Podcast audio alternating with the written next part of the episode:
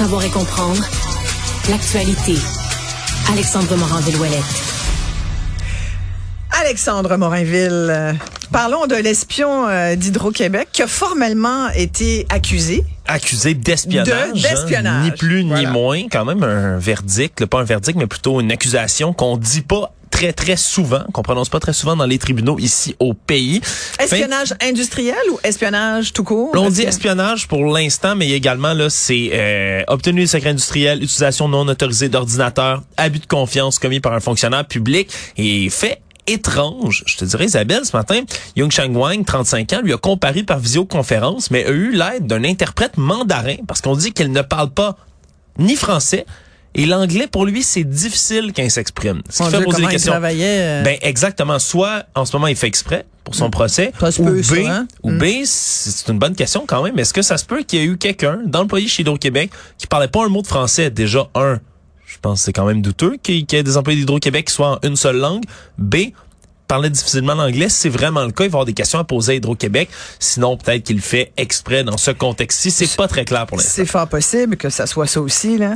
Oui. Mais est-ce qu'on sait qui il est, ce gars-là? Parce qu'on, depuis 2 jours, là, 24 heures, qu'on regarde un peu cette histoire-là, puis on a de la misère à savoir qu'est-ce qu'il faisait? On sait que c'est un homme qui habitait à Candiac. C'est là, d'ailleurs, qui a été arrêté, là, donc directement à son domicile. Il était en télétravail. À son domicile, ouais. Il était en télétravail tout ce temps-là. Chercheur au Centre d'excellence en électrification des transports et en stockage d'énergie d'Hydro-Québec. Ça pourrait être les seuls détails qu'on connaît pour l'instant. C'est sûr que, avec sa photo, là, en première page du journal aujourd'hui, on voit pas vraiment, là, c'est pas l'archétype de l'espion de James Bond, là. On va s'entendre là-dessus. Il a un parka noir. C'est un homme avec des lunettes. Il n'a pas l'air très massif lui-même, donc il y a des questions à se poser quand même, à savoir comment il commettait son espionnage. Moi, je veux juste savoir qu'est-ce qu'il faisait pour ce centre de recherche. C'est d'excellentes questions. C'est d'excellentes questions. On a du côté d'Hydro-Québec qu'on a coupé tous ses accès dès qu'on a eu les moindres soupçons. Puis pour l'instant, là, ce qu'on semblait comprendre aussi du côté des experts là, qui étudient ces questions de sécurité, c'est que il y a beaucoup d'entreprises qui ont de l'espionnage à l'interne mais qui le rapportent pas. Parce qu'ils veulent pas faire peur aux investisseurs, ils veulent pas donner une mauvaise réputation à leur compagnie, donc ils vont pas le rapporter. Le fait que ce soit en ce moment dans les tribunaux et médiatisé, ça pourra faire un cas de figure intéressant. Ouais. Bon, là, tu vas me parler un petit peu de la bataille au Parti libéral du Québec. Oui, parce que... Le vaudeville se poursuit. On dirait qu'il se tanne pas, Alex.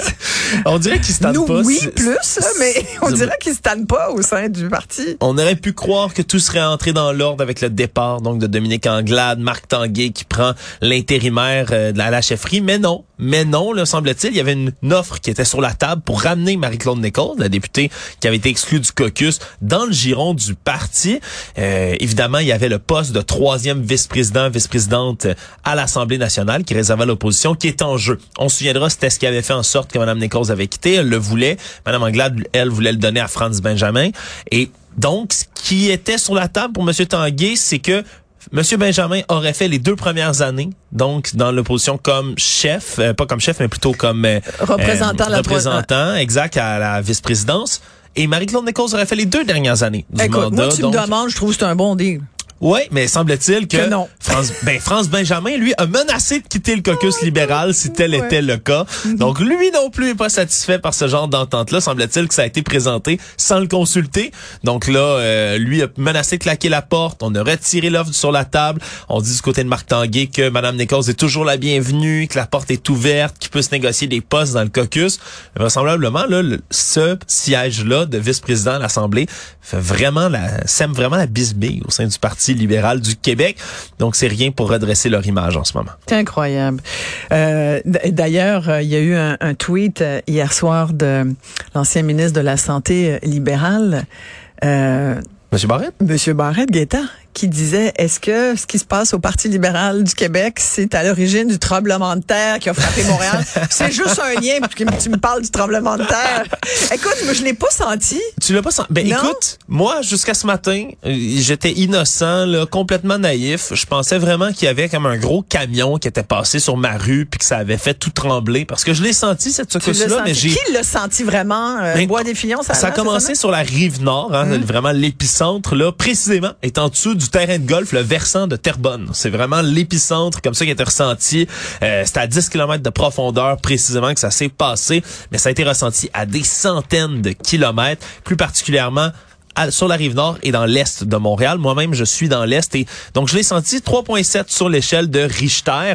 C'est à partir de... Chine n'a rien à voir là-dedans, là, rassure-moi. La Chine n'a rien à voir là-dedans.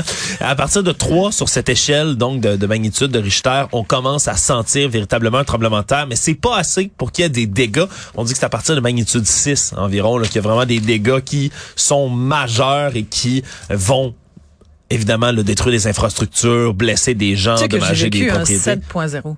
T'étais où? J'étais à San Francisco. Ah, endroit réputé pour les séismes, d'ailleurs. En 1989. C'est à ce jour le plus gros tremblement de terre en Californie. C'est fou, hein? C'est fou. Et ça a brassé pas mal autour de toi? Ça te jette à terre, mon ami. Tu t'es fait projeter à terre? Vraiment projeté à terre. Écoute, j'étais à vélo. Oh boy, ok, ouais. Oui, là, je comprends. Oui, mais quand même, ça fait quelques années, donc j'étais jeune. J'étais à vélo avec mon chum de l'époque. On s'en allait jusqu'à Vancouver en vélo. C'était des vacances. Okay, et on traversait le Golden Gate. Et puis, juste avant, je rentre dans une espèce de bar-resto pour aller aux toilettes. Et c'est là que, écoute, toutes les bouteilles du bar sont tombées. Les étagères sont tombés sur le patron du bar. Moi, je me suis vraiment cachée sous le bar. C'est fou, là, parce que t'as la première secousse, mais rapidement, t'en as d'autres qui suivent, presque tout aussi effrayant. Puis là, tu te demandes ce qui se passe. Ah non, ça a été un des événements quasiment traumatisant. Mais je te comprends, c'est quelque chose. Mais j'étais jeune journaliste, fait que j'étais un peu comme toi, j'étais comme oh my God, un tremblement de terre. Vite, je couvre ça, tu comprends. Mais oui, c'est impressionnant. Ben oui, mais hier, c'est un peu moins impressionnant peut-être, hein, puis il y a aucun dégât qui est rapporté. Ben, heureusement, nous notre plus gros, ça a été apparemment celui de 25 décembre 89, grosse année pour le tremblement de terre un peu partout. Angava 6.3, c'est ça? Oui, ça avait été ressenti là vraiment dans le nord du Québec. On n'a pas eu des gros tremblement de terre ici, mais c'est toujours impressionnant quand même là, quand la terre se met à trembler sous nos pieds, comme c'est arrivé hier. Alors ne soyez pas dupes comme moi, c'était pas un gros camion ou un passage de train, c'est vraiment un séisme, comme vous avez senti. 6.2, Charlevoix, ça a dû brasser pas mal aussi, il y a plusieurs années de ça. Merci beaucoup, Alexandre. Salut.